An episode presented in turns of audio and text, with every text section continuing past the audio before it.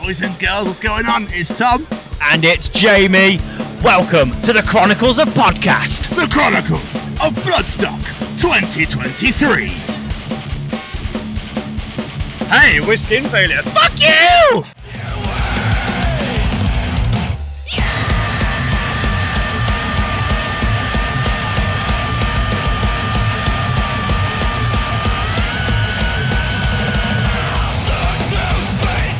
Seriously though, how are you guys doing? Are you well? Yeah, really good, thank you. How are you both?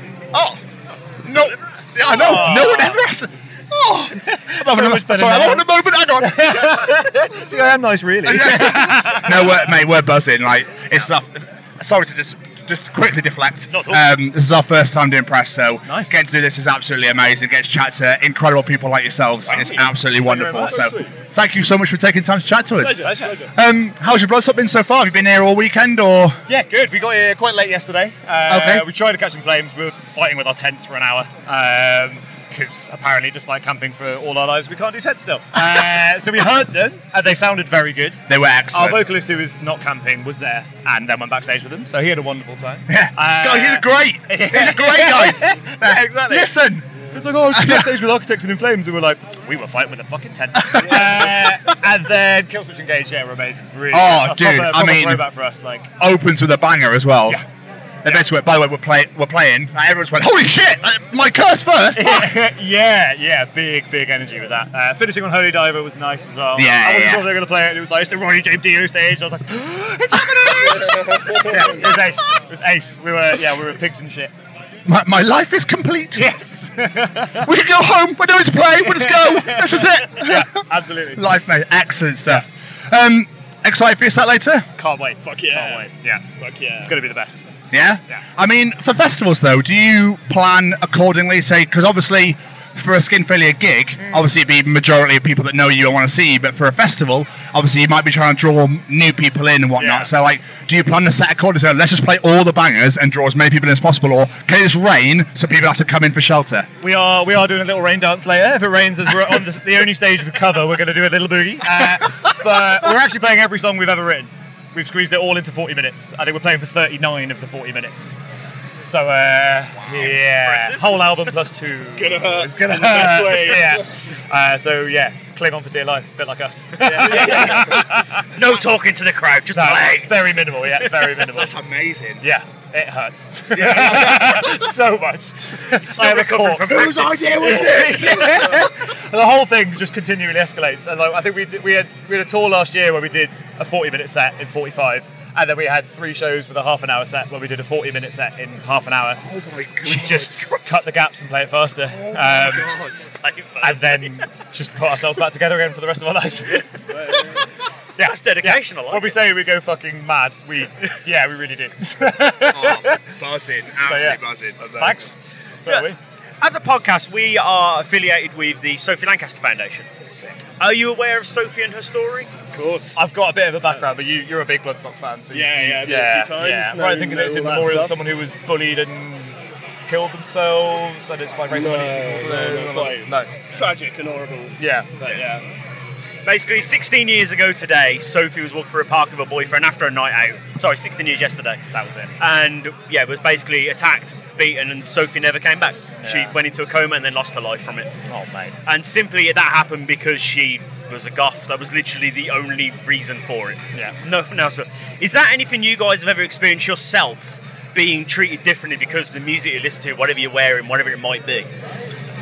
I think for me, yes and no. So like, I was the only kid at school with long hair, but I also played in the rugby team, so I was kind of the jock, as it were. So I, Yeah. I personally didn't have that, but. I was also the only metalhead, and I was always called a grebo, and I was always clinging to other metalheads because of that. So I would say, like, I've had the same experience, but thankfully I haven't had anything as serious as with Sophie. Yeah. How about you? yeah. I mean, growing up is a fucking weirdo, right? But I mean, that's the tragedy of that. Is like, blessed should be the weirdos. These are Yeah. the people that fucking make shit happen in life and create interesting art. And like, the idea that people are shunned from society from it is fucking bullshit. Basically, get to fuck.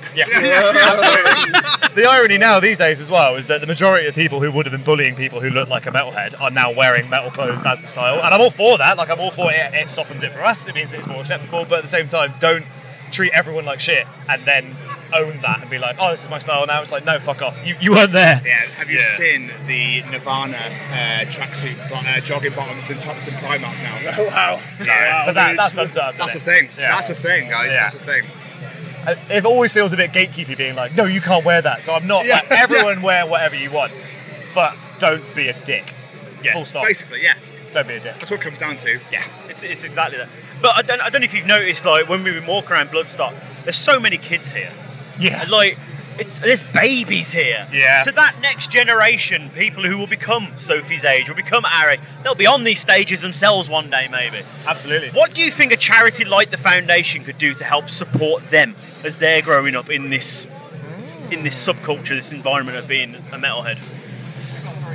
I'm not sure to be honest. What kind of what kind of role do you currently do? If that makes sense. Like how what what is the foundation currently doing? Because I don't want to say like do this. And you're like We already are. yeah, yeah, do you know what I mean? Um, Look, yeah. one of the main things they do is they go into schools and they teach young people that being different is okay.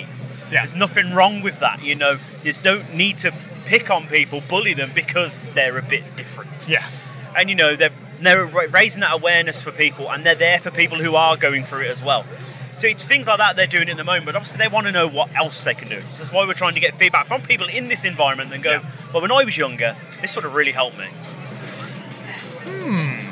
I think I think ha- having a place, having a hub for people like that is really important. So the more things like the music scene and local venues survive, the more we all benefit, not just the musicians. I think there was a venue in Gloucester growing up, and they'd had a metal night every month, and that was like my first kind of social thing.